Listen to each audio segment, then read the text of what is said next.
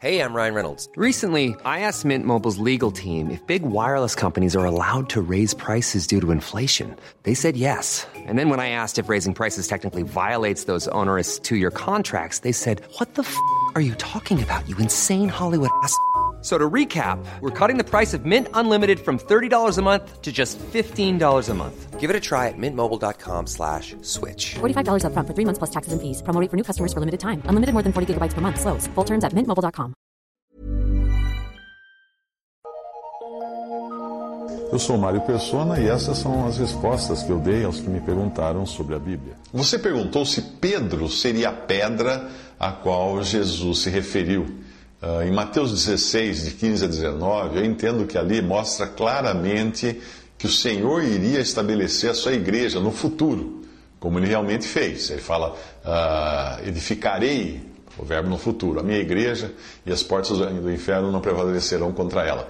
Ah, mas não, não edificaria sobre Pedro e nem sobre qualquer apóstolo. Quando ele perguntou aos discípulos quem ele era, quem, quem ele, Jesus, era, Pedro, inspirado pelo Espírito Santo, afirmou: Tu és o Cristo, o Filho de Deus vivo. Então nós temos um problema de tradução em algumas versões, porque as palavras usadas para Pedro e para pedra são diferentes no original. Pedro, sim, está no sentido de pedra. Sobre esta pedra edificarei a minha igreja, já é outro sentido, é rocha. Quando ele fala tu és Pedro, é como se ele dissesse tu és pedra. E sobre esta rocha edificarei a minha igreja. Existe um sentido diferente ali ah, nas duas, na, na passagem. A pedra, portanto, sobre a qual o Senhor edificaria a sua igreja era a afirmação de Pedro, que disse: Tu és o Cristo, o Filho de Deus vivo. Se você tiver dúvida quanto a isso, é só perguntar para Pedro. Como que a gente pergunta para Pedro?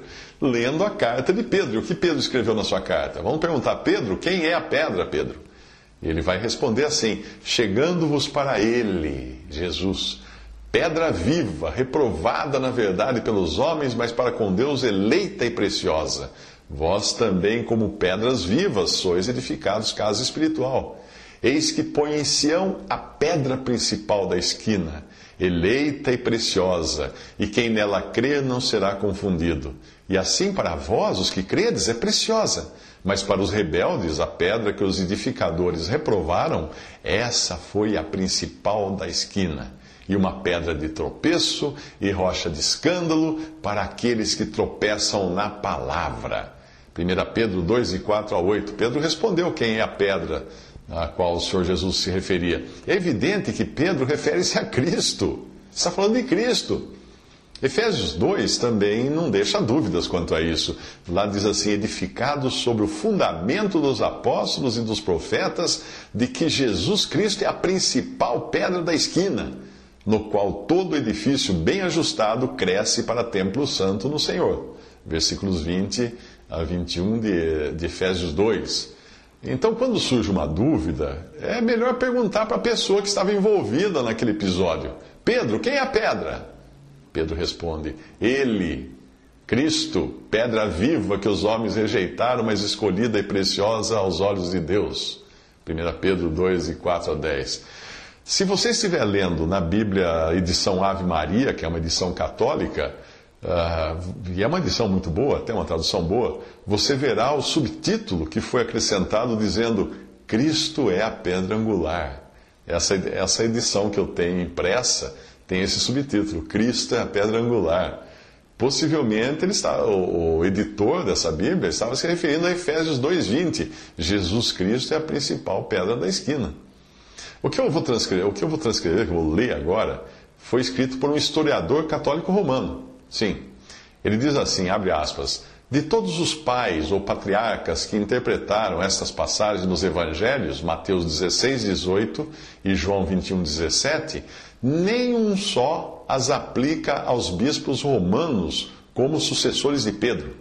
Nenhum deles explicou a rocha ou fundamento sobre, o, sobre a qual Cristo iria construir sua igreja como sendo o ofício dado a Pedro para ser transmitido aos seus sucessores, mas eles entendiam que se tratava ou do próprio Cristo ou da confissão de fé de Pedro em Cristo Com frequência, ambos eram aceitas.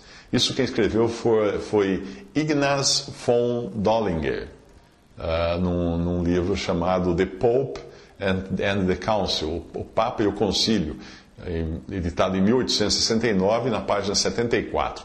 E mais, uma, um, mais um trecho, abre aspas, pois para os pais ou patriarcas, uh, padres, né, trata-se da fé de Pedro, ou o Senhor em quem Pedro tem fé, que é chamado de rocha e não Pedro.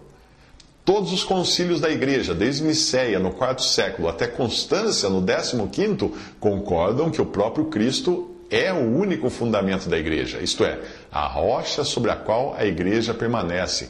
Fecha aspas. Isso foi escrito por Pedro de Rosa, historiador católico romano, no livro Vigários de Cristo, O Lado Negro do Papado, é publicado em 1988, nas páginas 24 e 25. Visite respondi.com.br. Visite 3minutos.net.